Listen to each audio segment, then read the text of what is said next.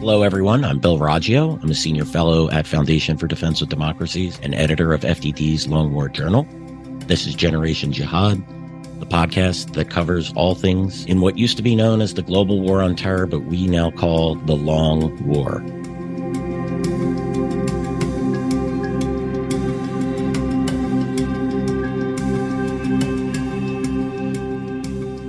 And it is a long war indeed.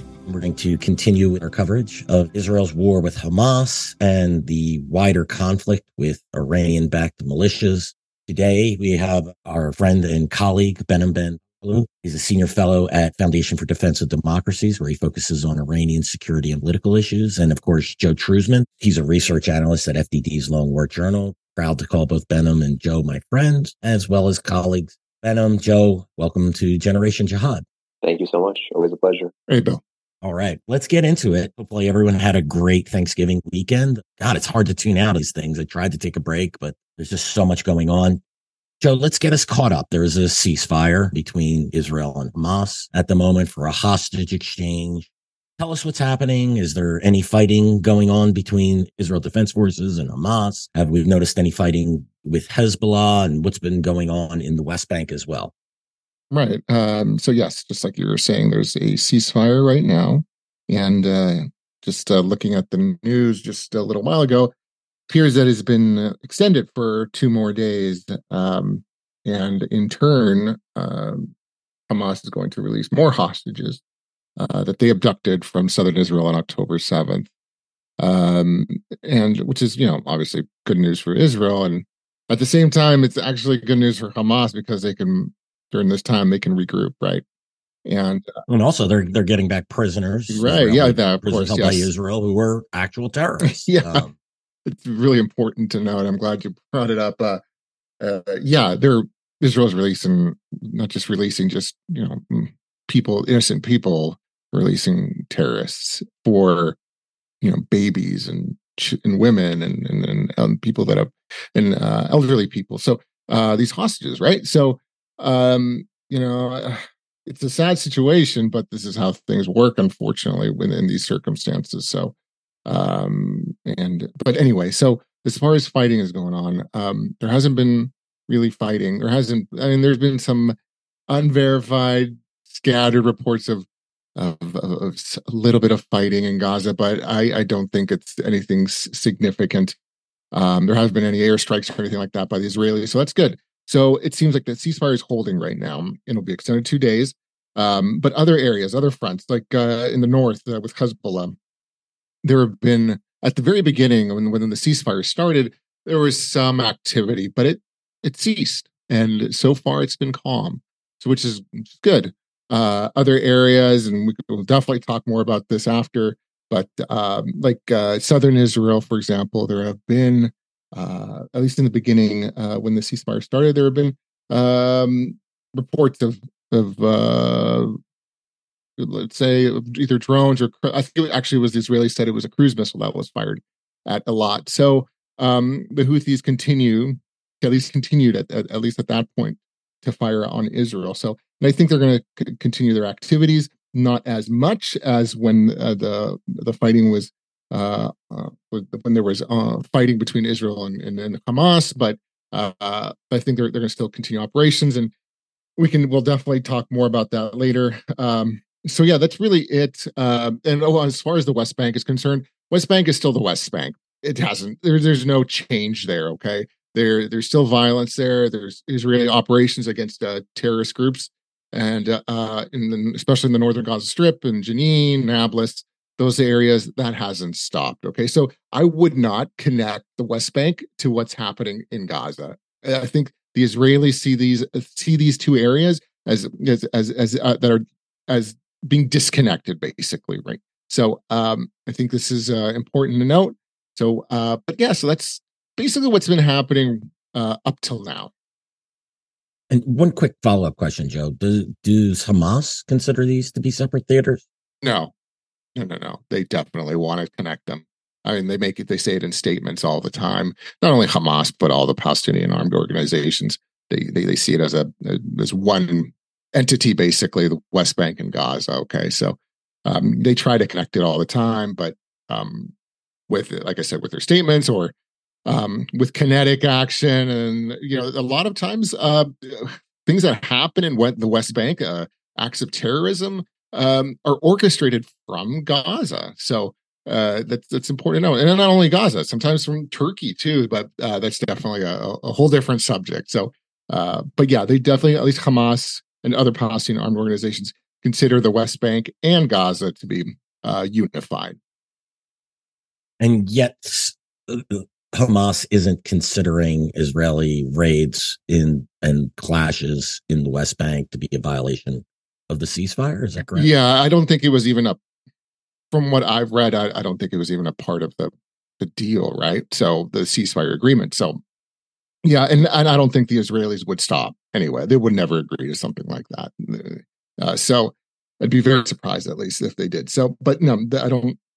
They don't see any, at least for now, uh, any operations in the military operations in the West Bank as a, like a ceasefire violation. So I think it's uh, the, the Israelis have successfully separated Gaza and the West Bank as far as the ceasefire is concerned. All right, so let's we're going to take a look at the bigger picture, particularly the Iranian-backed militias.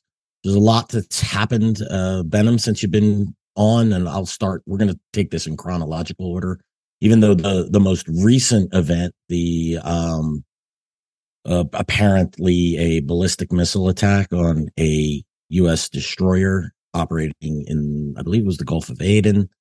Um, we'll we'll cover that last, even though to me it is the most interest, and we'll we'll just take this take this in order. So we've had we've had a, an attack attacks against U.S. forces in Iraq, which the U.S. responded to. That was last week. Then um, the Houthis issued a threat last week to target shipping. Um, and then there was a hijacking. Then we had an Iranian drone attack on an uh, Israeli ship um, that was over the weekend, and then the high, uh, hijacking of a, another ship, which it's questionable as to who conducted the hijacking, and then immediately responded by a ballistic mass ballistic missile attack on a U.S. warship. Um, let's start with the attack on the U.S. the attacks on the U.S. bases in Iraq and the U.S. response. Behnam, break that down for us and tell us what this all means. Sure. Well, listen, this is a lot more of the same, but turning up the volume and turning up the pressure on a lot more of the same. Uh, in 2019, twice, there were two batches of stories, one in the late uh, summer, early fall, and one around midwinter period, talking about Iran moving short range ballistic missiles uh, into northwestern and western Iraq. There were a couple figures given, there were a couple estimates as to the type of munitions given, but short range ballistic missiles uh, were kind of used as an offhand, uh, you know, catch all for what Iran was moving there. Why this is important is because this wasn't, you know, a transfer to the state in Iraq. Uh, this was basically proliferation to Iran's robust proxy network in that country, putting some of these weapons and capabilities in storage. We have not seen those weapons come online until November 20 or November 21st, 2023. So on November 20 or 21st, for the first time ever, Iran backed Shia militias in Iraq fired their first ever ballistic missile uh, at U.S. positions. I believe it was at Ain al Assad and one other location uh, in Iraq.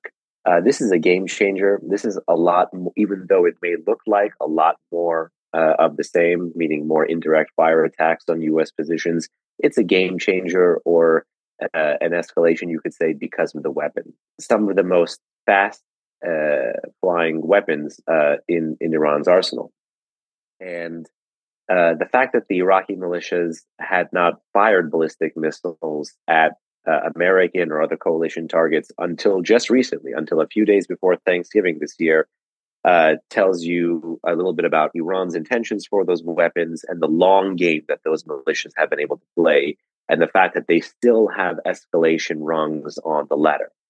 Uh, the good news is, uh, in response uh, to the one, which the U.S. later identified as a close range ballistic missile for technical folks, that is uh, under 300 kilometers. Um, this basically means that uh, the close range ballistic missile uh, was likely a variant of a single stage uh, solid fueled ballistic missile that exists in Iran's arsenal. Uh, a few uh, weeks before this uh, reported attack, uh, there were on Iraqi social media networks, again, touting that this weapon was in the hands of the Iranian of the Islam, of the Iraqi resistance there, claiming that they had a missile called the Al Aqsa One.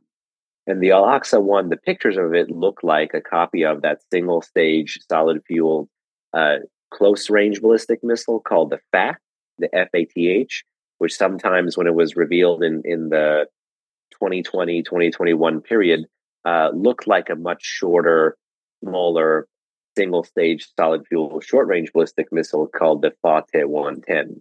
And it's Iran's entire family of the Fateh 110 ballistic missile uh, that has been used in these various Iranian overt uh, missile operations against ISIS and against US positions and against Kurdish dissidents uh, in northern Iraq. Uh, variants of those include the Fateh 313 and the Zulfiqar, uh, and so on and so forth. But this this weapon that the Iraqis fired again is most likely a, a carbon copy of the FAT or the BM-120 close range ballistic missile, very closely related to the Fateh 110 ballistic missile, and this is among the most precise of the uh, Iranian ballistic missiles in their closer and, and short range arsenal. And pre- and precision there is defined as you know uh, the distance that they would say, uh, you know, whether that's 10 meters or 15 meters or five meters, uh, more than half of the strikes falling within 10 meters, five meters, or 15 meters of a given target. All of this is to say that it's a capability that Iran transferred to its proxies, was able to keep in reserve, and was able to green, give the green light allegedly for, for this firing. Fortunately, the U.S. did respond, and the U.S. responded in two locations uh, on, on the 21st using an AC-130 gunship which fortunately did happen to be on patrol in the area. And the U.S. did return fire in Iraq, which is a little bit of a historic anomaly for the Biden administration, which has been choosing to withhold this fire in Iraq, even though it's getting attacked in Iraq, and has been recently choosing to respond in Syria only. So all of this uh, shows that it is cognizant of how the Iranians have escalated. It was willing to say that it was a ballistic missile.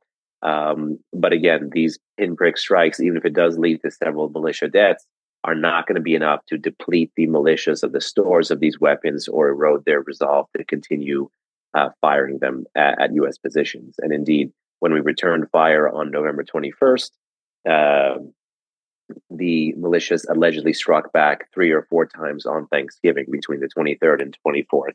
That leaves the number of uh, Iran backed militia attacks against us in Iraq and Syria in the upwards of 70 plus since October 17th.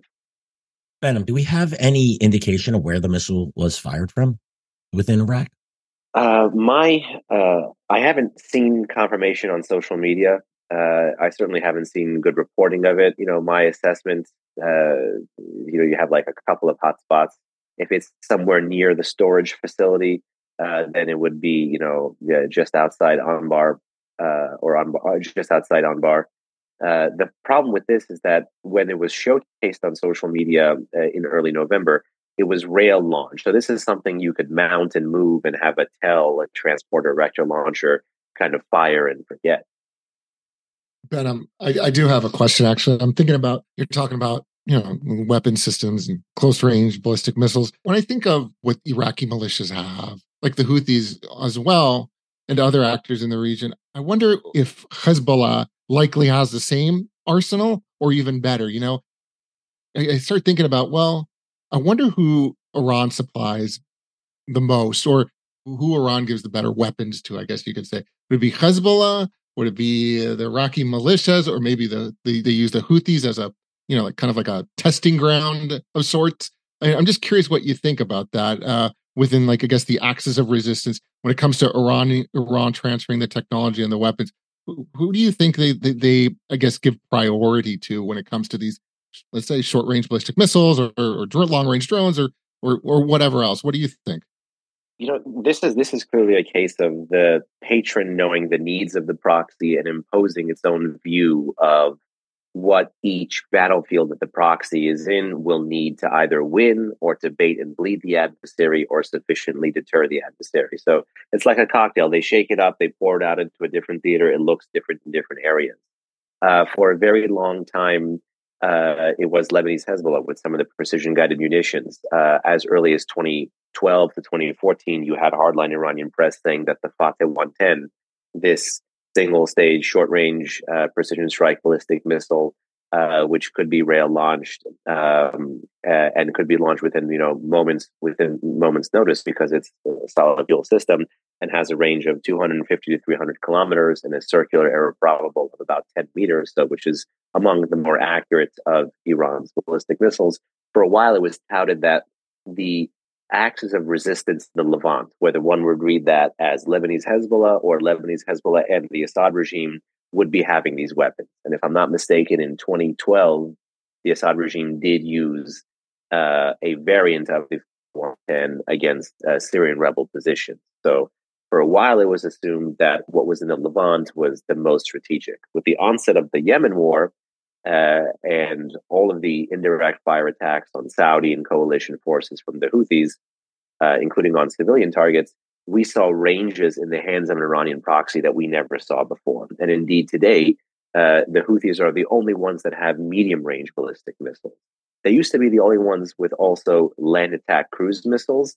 Uh, but just recently, the same social media networks that advertised the Al Aqsa 1, that close range ballistic missile in the hands of the Iraqis, also showed a land attack cruise missile on a launcher as well. It was not fired. There is still no evidence of the Iraqis using cruise missile against the Americans or against the Israelis or against the coalition, but it was bragged as a as a as a, as a missile being in their capabilities.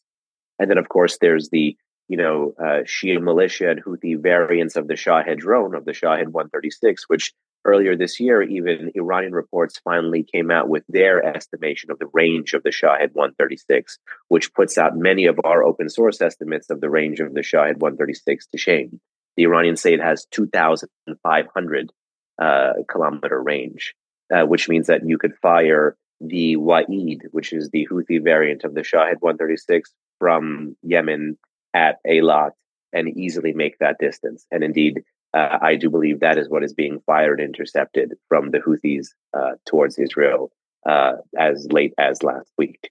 Uh, so, a different capability in the hand of a different militia, given the different needs of each battlefield. Um, and the, the trend line I would tell you for all of these is that a capability that is seen in Iran is not going to remain in Iran. The old line with the proxies was that it was quantity has a quality of its own now Iran in the past few years has been looking to actually build on the quality side. And that's where you're seeing different light profiles. You're seeing land attack cruise missiles, closer range missiles, and indeed suicide drones, plus precision, plus these shorter range, close range precision strike systems. So they're indeed adding to the quality in ways that include more than just more quantity. Um, and there are some places that you mentioned, like Yemen, which are a testing ground. You know, we've seen that really be the only theater for ballistic missiles to come from the proxy to the patron. Uh, the Houthis unveiled a missile in a September 22 parade um, that ultimately re-entered the Iranian arsenal uh, later that year as the, as the Rezvan, as, as a medium-range nuclear-capable liquid propellant ballistic missile. Uh, so sometimes, indeed, there are uh, there are ways that the the Houthis will use uh, systems that lead the Iranians to saying, "Okay, this works," or "This is worth scaling up or this is worth mass producing. Um, and unfortunately, uh, Iran has a, a, very robust social science experiment going on with how to fight, uh, you know, urban or asymmetric wars using these weapons across the whole Middle East, which we're seeing today. That's an interesting point you bring up. Uh, you know, as far as the needs for the militia, like it makes more sense that the Houthis would have ballistic or cruise missiles able to target shipping since they have far, far better access to the sea than say Iraqi militias may. That doesn't mean Iraqi militias couldn't use them. But one quick question before we are going to turn to the Houthis next. A lot of interesting developments on that front over the last week plus, but any indication as to which militia fired these um, close range ballistic missiles at the at the Ain al Assad airbase? Uh, the the ones that allegedly took responsibility is that larger umbrella front, that Islamic resistance of Iraq. And in terms of fatalities, it was Kataib Hezbollah which took fatalities. Um, so this is this is really one of the the revolving shell game of the AKA. I mean, it, it probably was one of the big four: Kataib Hezbollah, uh, al Haq, Kataib Sayyid Shuhada, or Harakat Hezbollah Nujaba.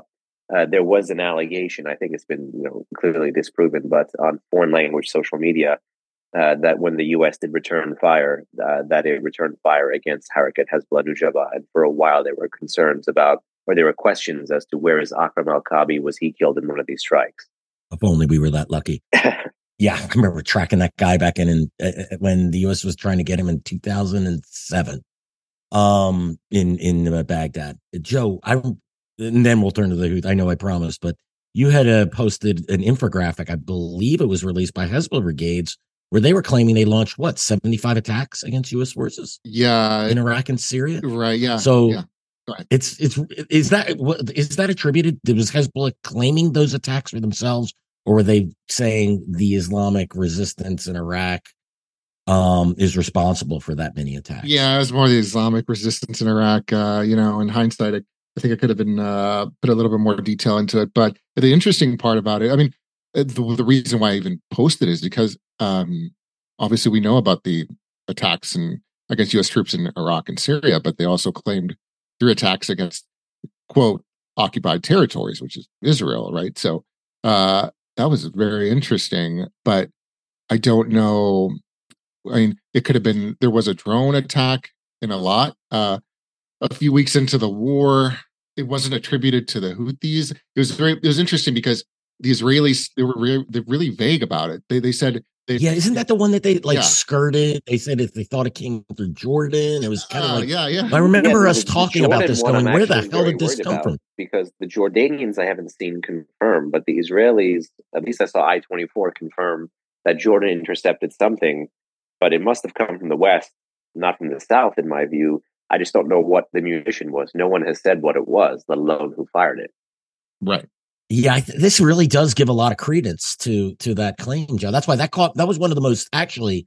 Uh, uh, look, aside from the you know the hijacking and the the ballistic, that was really an interesting piece of information you posted on Twitter that that really caught my eye. That I wish I could have delved in a little deeper, you know, into over the weekend. But that, yeah, that that was fascinating. Yeah, no, and of course, uh, you know, I wish in hindsight as well. I wish I would have uh, looked into that a little bit further or explained it uh, more in a little bit more detail. But yeah, I thought it was interesting, right? Especially after that, what what the Israelis said, they were um, they were very vague about who they attacked. I mean, they didn't even name. They just said it, it was really strange. I mean, I've uh, you know the uh, the work that I do, all the statements that I read from, especially from the IDF. Uh, generally, they'll say, you know, okay, we attacked, you know, so and so, right? They they usually name an organization or a person or whatever but this time they purposely were i feel they purposely just didn't name it. They said an organization i believe they called it. So um, i just figured it was maybe the irgc or someone obviously some uh, an entity related to the irgc right or iran. So but yeah it didn't say it. So it may have been the um, the iranian backed militias uh, and what they posted may have been accurate actually which is pretty interesting you know, I get the sense that the, and you guys can correct me if I'm wrong, but the Israelis really don't seem to want to engage with the, you know, recognize the threat posed by the, is the Iraqi and the Shia militias, um, the Iranian backed versions. Like it's almost like they have enough uh, uh, on their hands with Hezbollah, with the West Bank, with the Houthis, which that one's really tough to disguise, right? The Houthis are very um, open about this and, and and obviously what's going on in Gaza. Is that a a fair assumption, or am I am I mis, is my thoughts misplaced on that? Um, oh yeah, no. Like I've been, I've been saying, they're managing the fronts. That's what they're doing. They're on the defensive on all the other fronts except for the West Bank. Uh, that's how I see it right now, and and that's what this, uh, the Israeli uh, military officials have said in their in statements and in press conferences I've been in. They've been saying it. They, you know, we're on the defensive, and um, they want to make sure that they're they're letting people know that um, they're just focused on Gaza right now. So I think that will continue because I I do expect after this ceasefire these next few days uh, after it's um, that eventually the Israelis will return to attacking. They're they're offensive. Okay, they want to destroy Hamas. That's their goal, and I don't see that changing right now. So, and I think they will continue on the defensive on other fronts except for the West Bank. Here's where my Yeah, question. and as we discussed, sorry, sorry to interrupt. ahead, them. I just Yeah. this comes to mind. Here's where the question of when does one front move from offensive to defensive come in, which is not not Hezbollah, which is it seems like both sides have a graduated escalation there. More drone, more anti tank, more rocket. Israel responds, and then there's kind of a rinse repeat. But the volume, the the trend line for the volume is going up, but so far it hasn't, you know, broke the bank. My concern is if one of these Houthi things lands in Eilat, or if there is some kind of Syrian Iraqi, you know, multi-directional fire, uh, and you know there is there is contact made. Uh, at, would that require a change in the Israeli position? Like you know, there's an open question in the Iran watcher community right now. Uh, Israel's not going to go after the head of the snake at the moment, but will it go towards the middle of the snake, like the body? And the whole point of Iran bringing the Houthis online uh, even though it knows it's not winning, and indeed, even though it knows most of the stuff is getting intercepted, is that it's a distraction of manpower and it's a signal of what could potentially come. They're they're they're signaling, hey, we can scale up the multi-front war, so you need to scale down the Gaza war. But does that mean uh, that if one of these things ever lands, Israel will have to move from offensive or defensive? I, I, I'm just thinking out loud here, but I'm wondering what is it going to take uh, for a change on one of these non-bordering footings of the Syria, of the Iraq, and of the the Houthi front. Yeah, and, and t- if if the Israelis openly admit this was an attack by an Iraqi militia, I mean the Israelis generally are going to respond. They don't like to let attacks go at least at least to, on an equal footing, right? The Israelis want to show they're going to respond, and I think this is a front they don't want to open right now. So letting a letting a stray attack or two pass without identifying who it could be because of with all the confusion going on between the Houthis and Hezbollah and the West Bank and Gaza. They could, they might be willing. And again, we're all thinking out loud here. We don't have any inside information. That's my read on that situation. They'll they'll turn to this problem when they have to, but it's not one that they feel they need to right now or even want to right now. I think it's important to note um, right now that the reason I think part of the reason why the Israelis aren't um, aren't attacking is that the, of course it's the whole uh, the, the, attack at the other fronts, let's say, or the Iraqis, or at least that we know of, least the Iraqi militias or the, the Houthis, is that um, everyone's so on edge about a regional war breaking out, right? And I think they're under. They, they, it would be reasonable to believe that the Israelis are under pressure from allies to not, Great point, Joe. you know, Absolutely. to not attack. I mean, that's that's what everybody's been scared. I mean, concerned about the last what fifty days now. So um, I think that's why because in in past con or in past, I guess attacks. Let's say if it comes from Syria or somewhere else, um, especially if it's linked to Iranian-backed militias, Israel will react strongly. That's how they work. But they haven't now, and I think it's for the reasons that I just explained. Yeah, I, I couldn't agree with you more. I, I think that that really you you combine the reluctance to open a new front. Um, it's opening a whole can of worms too. I know we talked about this. Like, I, you know, I use the what the Iranian. I still think people don't understand what the Iranians have done in Iraq. They've made Hezbollah on steroids, and these groups are still developing. They're still gaining weapon systems and experience, but they're battle hardened by two decades of war. Look, look at the look at what the Iranians did in a population of 4 million, creating a, a, threat to Israel with Hezbollah. Now take that to Iraq with a population, what, 36 to 38 million, 60% Shia. You look at the recruiting base, you just have Hezbollah times 10, at least with capabilities. Now it's not a direct border with Israel, but the way things are in Syria, um, the, and with the land bridge that exists from Iraq to Syria to Lebanon, this can be a very, very significant problem for the Israelis. And so I do think it's, you know, I think people know me by now. I'm a believer in, um, you know, responding in a way that makes people cons- you know consider not um uh, not fighting back but this might be one that Israel might not want to bite this one off and um this problem you know is is might be bigger than uh, than they can handle right now uh so any thoughts on that Behnam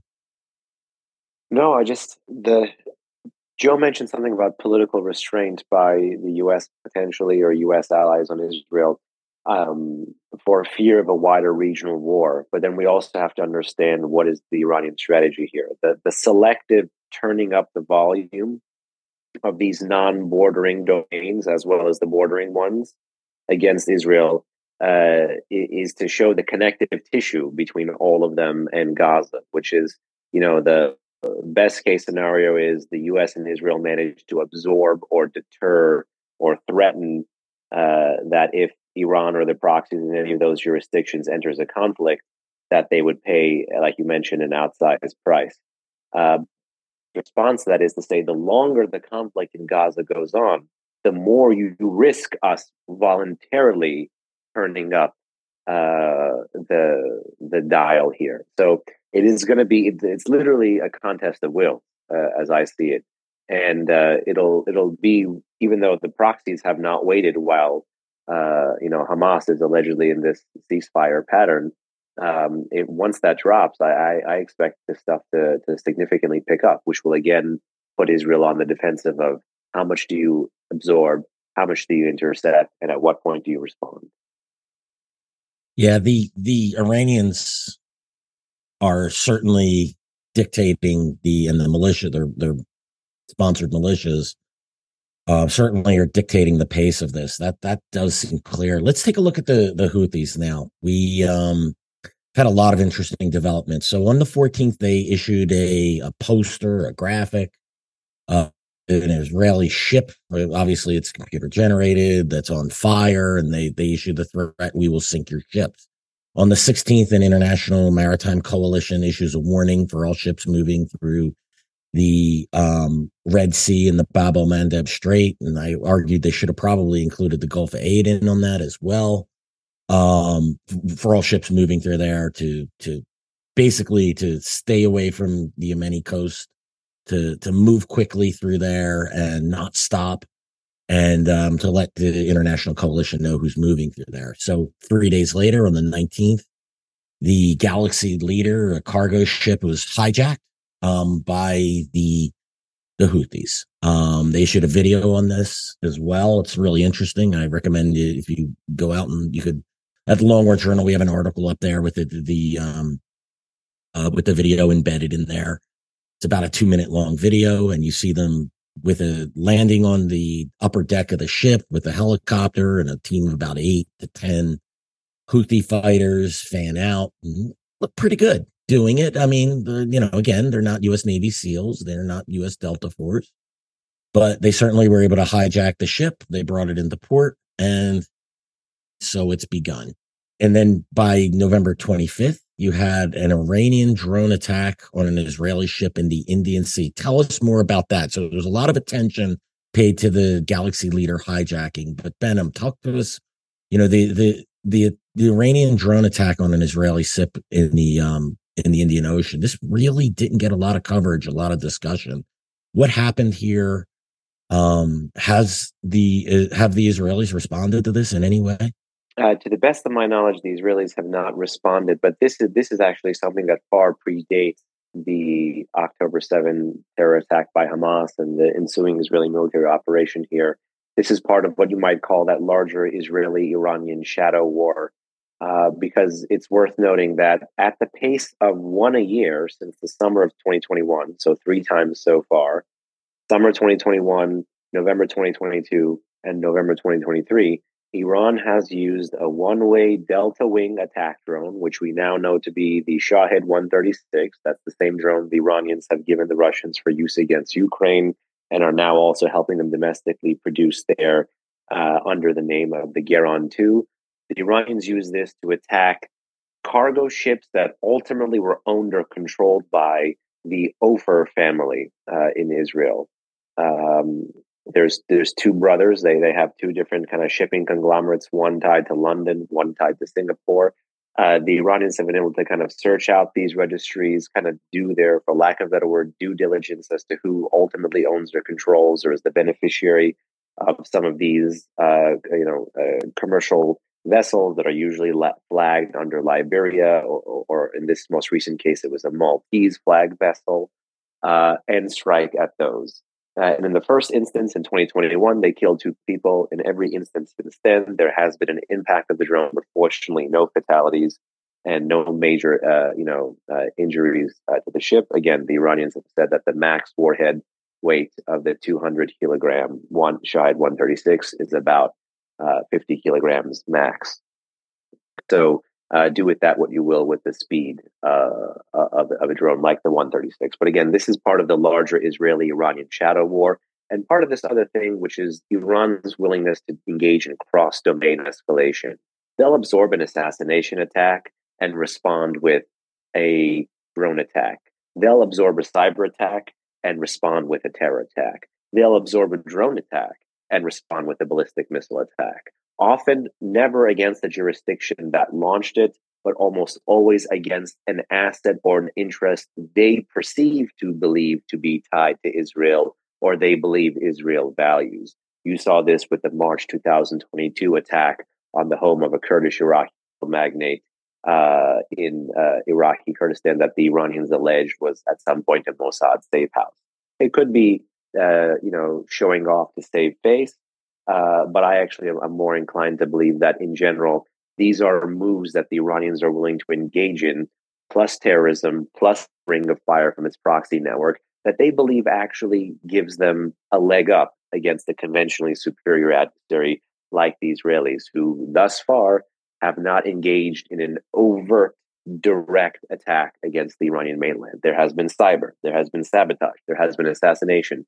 But the Iranians believe this cocktail of cross domain escalation is not only enough to deter the Israelis from such an overt, direct, kinetic attack on those key regime sites like military and nuclear, but also is a tool to adjudicate the day to day conflict of their war and their regional pushback uh, against Israel. So this fits into the larger pattern. And indeed, if you go into 2021, before that first ever Shahed 136 attack on um, uh, that vessel, which I believe was the Mercer Street, um, which again tied to the Ofer family.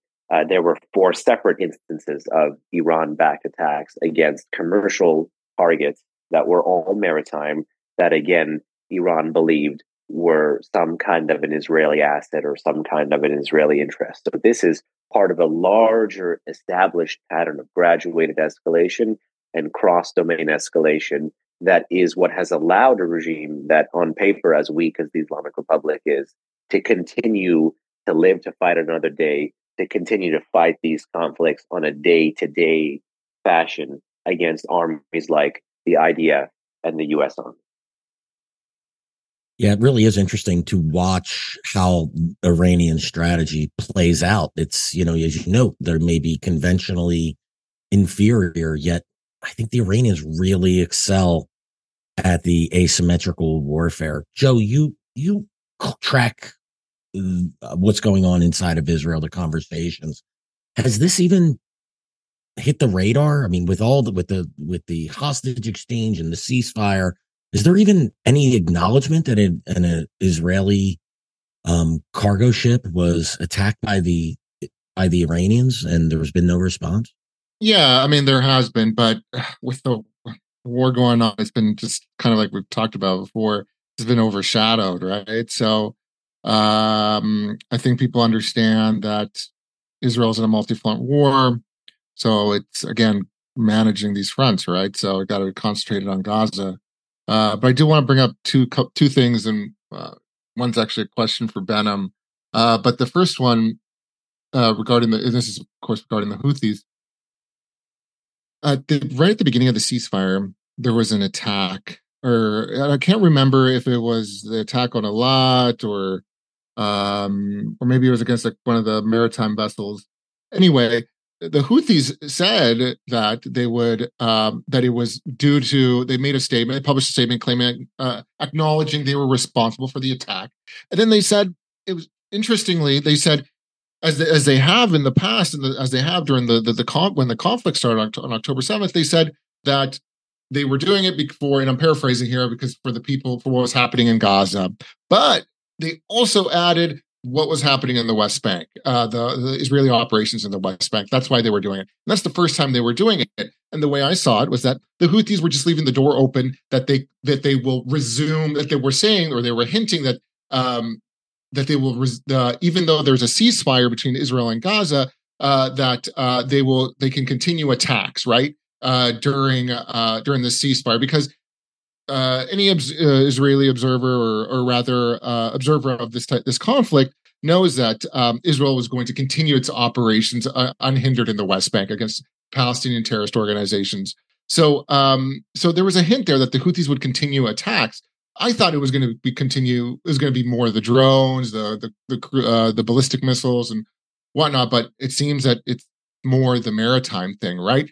And this is what brings me to my question, and this for Behnam do you think the way uh, what the the Houthis are doing right now uh, with regarding the maritime vessels isn't it? Don't you see this more like, as like a low hanging fruit for them, like looking up who owns a a, a, a commercial vessel, and if he happens to be Israeli, and if it happens to be passing by, you know, the coast, uh, eh, that they'll, they'll attack it, right? Don't you see this as, as more of like a um, again low hanging fruit for them? I mean, because they can't do anything else really compared other than of course you know launching drones and these ballistic missiles but but yeah well, i was just curious of, of, your thoughts here because it just seems like it's kind of like a, a almost an easy target for them but please uh, if you can expand on that well, well, sure. I certainly think it is easy, but that's that's the nature of the game with graduated escalation. I just, but I just want to remind folks, though, I'm pretty sure it, it was insinuated in the press and all the press that said that this was a Shahed 136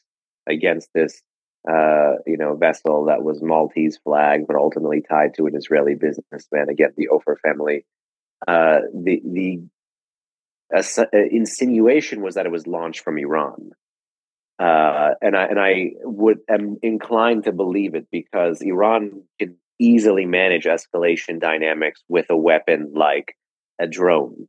Whereas with a weapon like a ballistic missile, and that'll get into something that I believe you know uh, Bill is going to ask us a bit later uh, which is the Houthi ballistic missile uh, attempted attack on U.S. Uh, vessels, uh, that almost is going to have to necessitate a response. It's hard to manage a tool, manage an, an, an, an escalatory spiral using ballistic missiles, given the speed at which they fly, given the payloads that they have, versus drones, which are low and slow.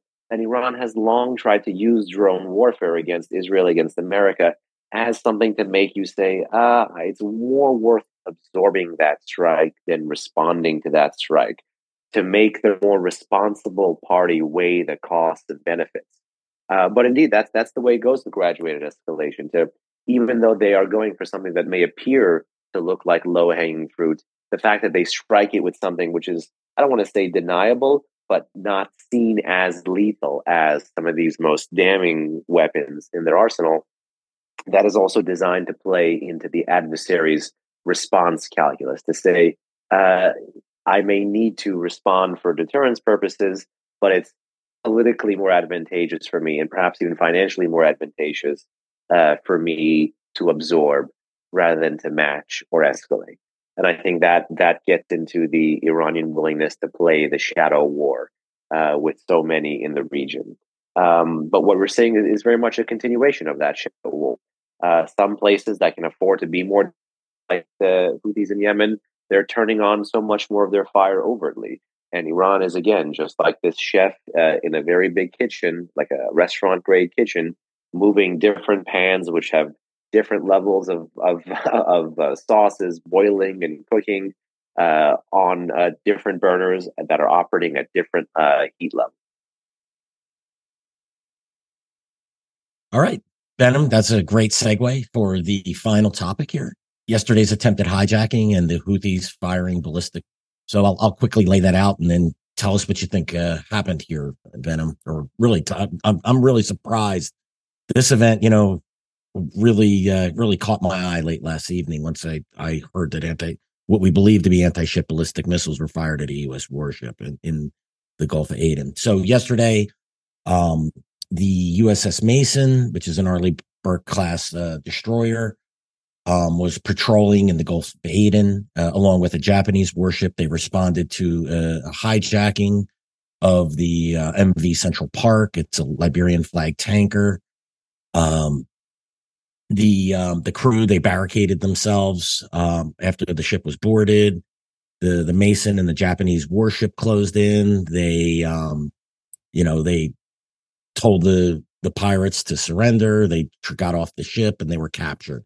It now looks to be that um, you know we all assumed I think at the beginning or the, the the logical assumption would have been that was the Houthis. U.S. officials are now saying they believe they were Somalis. But shortly after this, two um, ballistic missiles were fired at the Mason and the at Japanese warship, and they landed about 10 miles, is what the U.S. military, what U.S. Central Command stated in their press release. Um, I got to admit, I was really shocked. I didn't realize the uh, Houthis had this capability. Um, and Behnam, you uh, correctly informed me last evening that uh, yes, they indeed paraded these missiles um, I believe it was last September, September of 2022. That would be so the previous September. You know, you had noted Behnam, that this is like that gradual escalation by the by the Iranians because let's face it, the Houthis don't fire. Uh, I don't, in my estimation, an asset like that without some type of approval and possibly technical support from the Iranians. So, uh, what are the implications of this, Behnam? And uh, tell us a little bit more about the the capacity for these to use such a technology? Well, to, to zoom out and look at their patron, uh, the Iranians have several classes of, of anti ship systems. Some of their oldest are anti ship cruise that they got from the Chinese uh, in the Iran Iraq War and the later end of that in 1990s. Several other classes uh, that they got reverse engineered and they brought into their arsenal. They have the, I believe, the C 704, but most importantly, the C 801 or the C 802 and the Houthis who took over former President Saleh's arsenal, they had the C-802 anti-ship, C-801 anti-ship cruise missile, and I believe they had the C-802 courtesy of Iran as well. I believe Lebanese Hezbollah uh, had fired a C-802 in 2006 at the INS Hanit uh, during that war, and that was courtesy of Iran. Uh, and I believe in 2016, the Mason, which was again featured here uh, alongside the coast of Yemen, was subject to anti-ship cruise missile fire but this is pretty significant because this is anti ship ballistic missile fire. So, again, a different trajectory, a much greater speed, a different flight profile. Um, Iran has been looking to increase the range of its anti ship ballistic missiles upwards of a thousand kilometers. This is basically for the Persian Gulf and Strait of Hormuz to continue to force the U.S. out of the Persian Gulf and Strait of Hormuz. This is more, again, Iran kind of copy pasting some of Russia and China's A2AD anti access area denial uh, you know, capabilities and tactics and basically force the adversary to operate from a greater distance, impeding some of the uh, air power operations that some that they may need to undertake against uh, Iranian territory, uh, prospectively in the future. So this is this is Iran's goal with the anti-ship, uh, and you've seen them actually have a pretty robust uh, terrorist apparatus, more like the IRGC Navy apparatus that they're able to use to engage in swarm attacks as well to also push people out and to use size, given the geography of the region, uh, to turn the size of an adversary's vessel or the size of an adversary's fleet into a disadvantage uh, and make them targets for the picking off using these anti ship cruise and these anti ship ballistic systems.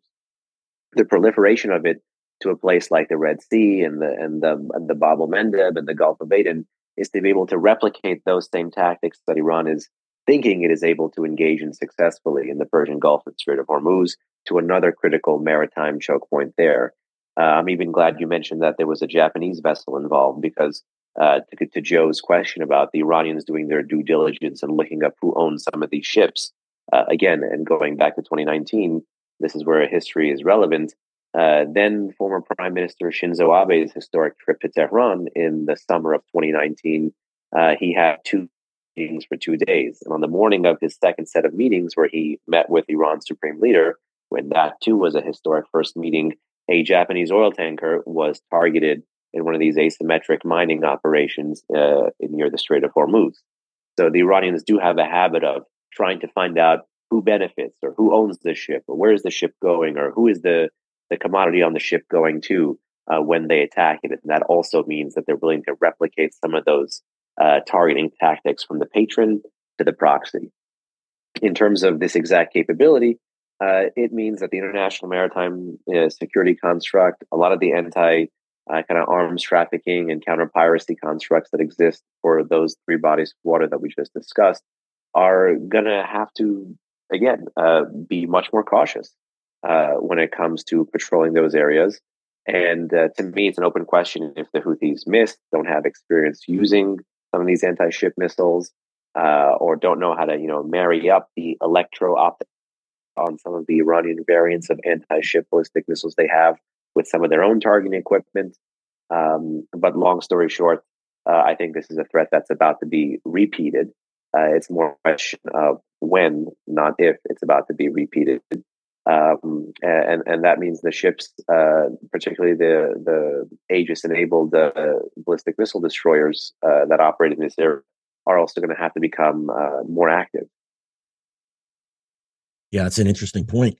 And, you know, another hidden cost involved in this is the insurance rates have to be skyrocketing um, for ships moving in this area, given what the Houthis have done just in the past week. Even if they don't do a single thing from here on out, that threat is just hanging of shipping being either destroyed or hijacked or, you know, so this really has to be something you know it, it, it's just an it's a form of economic warfare by the iranians to um, drive up the cost of us doing business in the middle east just a, just a, I, I totally agree. And, and just a note on the specifics of some of these systems i don't know the name of the of, of the missile fired although it is entirely possible that uh, they may have fired a short range system uh, towards uh, a maritime target. I, I'm of the view that they fired a anti-ship ballistic missile.